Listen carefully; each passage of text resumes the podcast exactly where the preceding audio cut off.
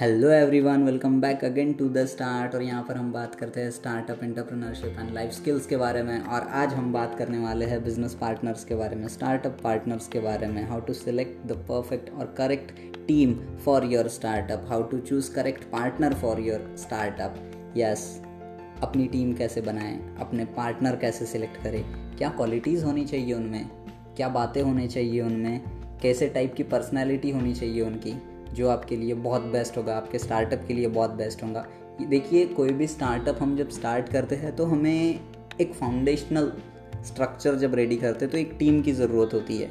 एक ऐसी टीम जो अपने बिज़नेस को, अपने विजन को, हमारे एम को, हमारे गोल को बहुत जल्दी और पॉजिटिवली रिस्पॉन्स दे और उस पर काम करे। जितना हम काम कर रहे हैं, उसी के बराबरी में काम करे और एक बहुत बेस्ट तरीके से साथ में काम करते करते वो लेवल तक के पहुँचाए जहाँ तक हम जाना चाहते हैं। कैसी पर्सनैलिटी होनी चाहिए, इन सारी चीज़ों के बारे में मैं बात करूँगा तो लास्ट तक के बने रहिए। चलिए, सबसे पहले जो बात आती है, वो है ट्रस्ट यस आप किसी से दोस्ती कर रहे हो, या आप कोई रिलेशनशिप में हो, या आप वट कोई बिज़नेस कर रहे हो, या आप कहीं पर कोई इंस्टीट्यूट में एडमिशन ले रहे हो, आप वहाँ पर क्यों जाते हो? एक ट्रस्ट होता है कि यस ये ये नाम है, ये कंपनी है। मैं इस कंपनी का कोई प्रोडक्ट परचेस कर रहा हूँ, मुझे ट्रस्ट है वो कंपनी पे। मुझे उस प्रोडक्ट पे ट्रस्ट है, इसलिए मैं ख़रीद रहा हूँ। यस द सेम वे आपका ट्रस्ट फैक्टर बहुत अच्छा होना चाहिए आपके पार्टनर के साथ। आपको विश्वास होना चाहिए उस पर और उसको भी आप पर। Vice versa same thing trust factor यहाँ पे होना बहुत इंपॉर्टेंट है। ये बहुत नॉर्मल सी चीज़ है। अब ये ट्रस्ट किस पर हो सकता है? फ्रेंड्स पर हो सकता है। ठीक है, आपका बिज़नेस पार्टनर आपका स्टार्टअप पार्टनर आपके फ्रेंड्स हो सकते हैं। बहुत सारे स्टार्टअप्स में हम सुनते हैं, दो दोस्तों ने मिलकर ये कंपनी खड़ी कर दी, दो तीन दोस्तों ने मिलकर ये किया कॉलेज के कुछ दोस्तों ने मिलकर कोई स्टार्टअप पे काम किया। ऐसा होता है तो मैक्सिमम वे दोस्त होते हैं। अब वो कैसा दोस्त होना चाहिए? मतलब कौन सा दोस्त होना चाहिए? और क्या क्या क्वालिटीज़ होनी चाहिए? चलो आगे बढ़ते सेकंड फैक्टर जो था फ्रेंडशिप थर्ड की बात अपन करेंगे। देखो फ्रेंडशिप में जो हमारा दोस्त है, वो कैसा होना चाहिए इस पर हमने बात करें। उसके गोल्स तुम्हारे गोल्स यूनिफॉर्म होने चाहिए सेम तरीके के होने चाहिए। ज़रूरी नहीं है कि वो कुछ और करना चाहता है और आप उसे ज़बरदस्ती अपने स्टार्टअप का बिज़नेस पार्टनर बनाना चाहते हो तो दिस विल नॉट वर्क ये काम नहीं करेगा, क्योंकि हो नहीं पाएगा ऐसा, उसका मन नहीं है तो वो काम अच्छे से नहीं कर पाएगा and ultimately you wanna fail आपकी वैल्यूज़ क्या है? उसकी वैल्यूज़ क्या है? ये अलाइन होने चाहिए आपके वैल्यूज़ उसकी एथिक्स आपके एथिक्स सेम वे पे पैरेलली अलाइन होने चाहिए, तब आप दोनों साथ में और अच्छे से और प्रोडक्टिवली काम कर सकते हो। ये बहुत बेस्ट तरीका रहेगा। इस तरीके के दोस्त आप चूज़ कर सकते हो। यस स्ट्रेंथ्स वेराइड स्ट्रेंथ पे आपको फोकस करना पड़ेगा। जैसे कि अगर आप तीन या चार लोगों की टीम है या फिर दो लोगों की टीम है और सबको एक ही काम आता है तो बाकी के काम के लिए तो फिर से आपको लोगों को हायर करना पड़ेगा। या फिर आप अगर सेल्स में एक्सपर्ट हो तो दूसरा ऑपरेशनल मैनेजमेंट में अच्छा चाहिए या कोई और चीज़ में अच्छा चाहिए मार्केटिंग में अच्छा चाहिए कोई प्रोडक्ट डेवलपमेंट में अच्छा चाहिए? यस वेरिड स्ट्रेंथ होनी चाहिए आपकी कि सारी डायमेंशंस में आपका काम टीम के थ्रू नहीं रुके। ज़रूरी नहीं है कि आपको हर चीज़ के लिए मतलब हर एक डिपार्टमेंट के लिए एक हेड हायर करना पड़े। या फिर इनिशियली स्टार्टअप में तो देखो बेसिक है, कुछ भी ज़रूरत नहीं होती है। आपको सब कुछ खुद से करना होता है। मतलब सब कुछ even from sales to marketing to pitch to anything आपको सब कुछ खुद से करना होता है तो आपकी कोर टीम इतनी स्ट्रांग होनी चाहिए कि मल्टीपल डायमेंशंस में वो लोग काम कर सके। तो वेरिड स्ट्रेंथ होना यहाँ पे आपके लिए बहुत अच्छा प्लस पॉइंट साबित होगा। जिससे कि अगर मैं कोई एक काम कर रहा हूँ और मेरा पार्टनर कोई दूसरा काम कर रहा है तो सेम काम सेम टाइम में दोनों तीनों काम एक साथ हो सकते हैं। साइमल्टेनियस वर्क हो सकता है।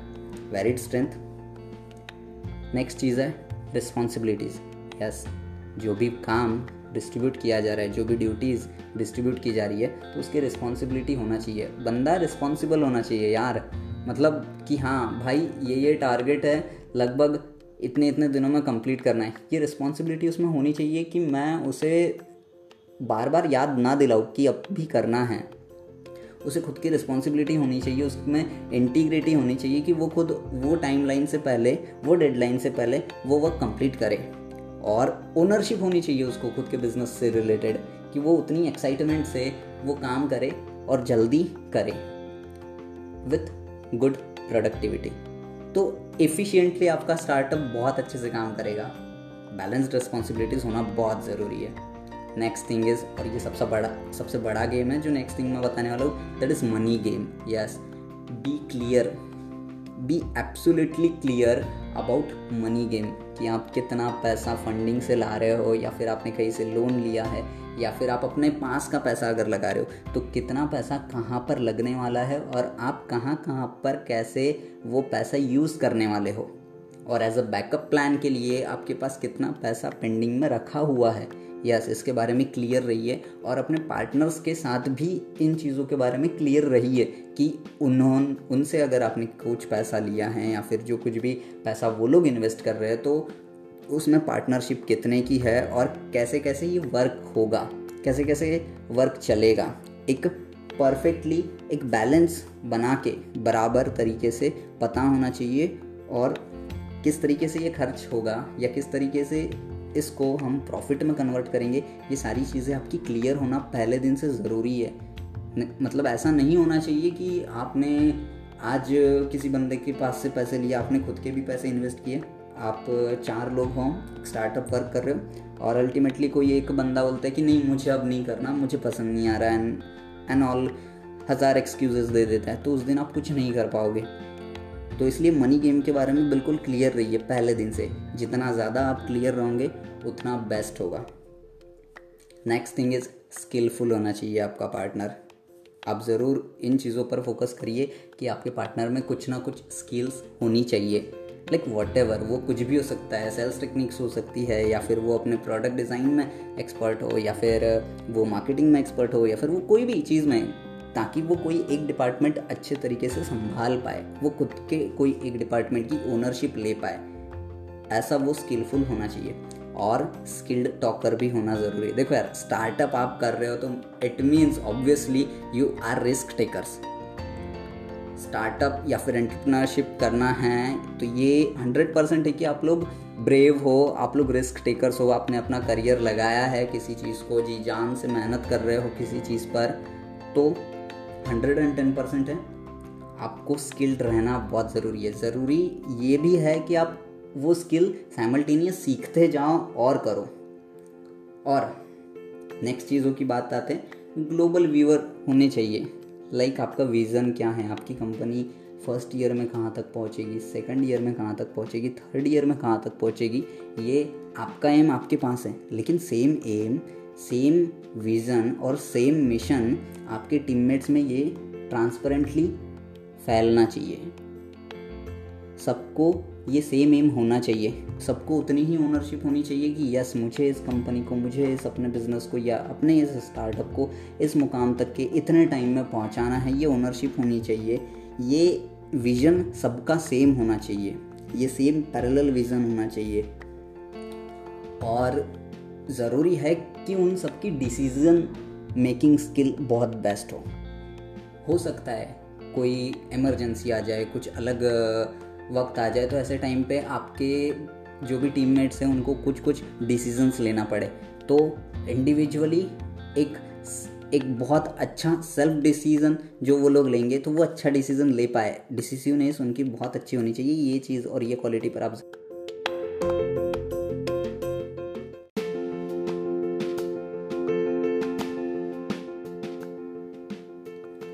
विजनरी यस सबका विज़न सेम होना चाहिए, जिसके बारे में मैं बात कर रहा था अभी। एंड आप ऑलरेडी रिस्क टेकर्स हो करेजियस हो प्रैक्टिकल थिंकिंग यस ये क्वालिटी आप सब में होनी चाहिए। आप ज़रूर देखिए कि आपके बिज़नेस पार्टनर में प्रैक्टिकल थिंकिंग जैसी बात है क्या? क्या वो प्रैक्टिकली सोचता है? हाँ उसने इमेजिनेशन कर लिया हाँ उसके सपने बड़े हैं हाँ वो मेहनत कर लेता है। लेकिन क्या वो सही टाइम पर सही डिसीज़न ले पाता है? प्रैक्टिकली सोच कर डिसीज़न ले पाता है। ये क्वालिटी होना उसमें बहुत ज़रूरी है। फाइनल डिसाइडर बहुत बेस्ट होना चाहिए उसका कि वो एट लास्ट कोई भी टाइम पर जो भी डिसीज़न ले, वो करेक्ट डिसीज़न ले। और देखो, ये सारी चीज़ें पहले दिन डेवलप नहीं होगी। ये आप पहले दिन से एक्सपेक्ट नहीं कर सकते किसी से भी कि ये सारी क्वालिटीज़ उसमें हो। लेकिन यस बाय द टाइम जैसे आप उस उनके साथ वक्त बिताते हैं, काम करते हो तो आपको एक समझ में आ जाता है कि कौन कैसा है, किस तरीके की एडेप्टिव पर्सनालिटी है उनकी और यस आप सीखने के लिए हमेशा तैयार होना चाहिए। ओपन माइंडेड बंदा होना चाहिए। ज़रूरी नहीं है कि मतलब बहुत इमोशंस के साथ है हमेशा गुस्सा आ रहा है या दुखी हो रहा है, यार मुझे ही काम बता रहा है या फिर मैं ही सब कुछ कर रहा हूँ। ऐसा नहीं होना चाहिए। Be open minded open minded personality होनी चाहिए। आपकी खुद की भी और आपके पार्टनर्स की भी। यस इस तरीके से आपका काम बहुत बेस्ट तरीके से चलेगा। कुछ और दो तीन चीज़ें हैं जो बच जाती है कि ये सारी चीज़ें, ये क्वालिटीज़ हमको मिलेगी। ये वर्क कैसे करेगी ताकि हमारा स्टार्टअप और बेस्ट तरीके से चले। देखो, बस दो तीन चीज़ें हैं। देखो, सबसे पहली बात तो know the other person at least for one year observe him और हर कि एक साल तक के उनके साथ वक्त बिताओ, आप काम करो उन पर, साथ में काम करो, आपको उनकी सारी पूरी पर्सनालिटी के बारे में आपको पता चल जाएगा कि वो किस तरीके से काम करते हैं या वो परफेक्ट है या नहीं है, तभी आप डिसाइड कर सकते हो कि ये परफेक्ट मेरा बिज़नेस पार्टनर है या नहीं है। आप पहले दिन से बाकी चीज़ें और बाकी सपने मत बनाओ अभी राइट नाउ में जो काम चल रहा है, उस पर फोकस करके बस आगे बढ़ते चलो। एक साल तक के कम से कम बस ऑब्ज़र्व करो, देखो ठीक से, परखो, पहचानो और काम कंटिन्यू करो। Same with the other partners and other teammates ये कोर फाउंडेशन है, इसीलिए। नेक्स्ट चीज़ है, आपकी कोर वैल्यूज़ अलाइन होनी चाहिए।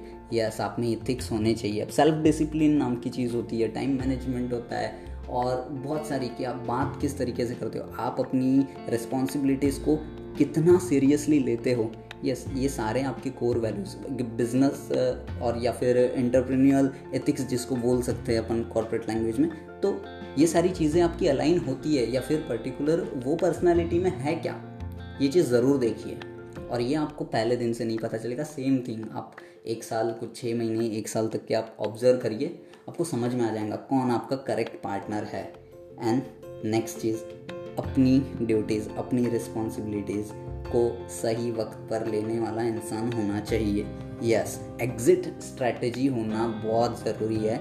अगर, जैसे मैंने अभी कुछ देर पहले बताया कि एग्ज़िट स्ट्रैटेजी मतलब कोई अगले ही दिन आकर ऐसा ना बोले, भाई, मुझे नहीं करना या फिर I am not gonna work with you and etcetera कुछ भी बहाना दे के बाहर निकलने की।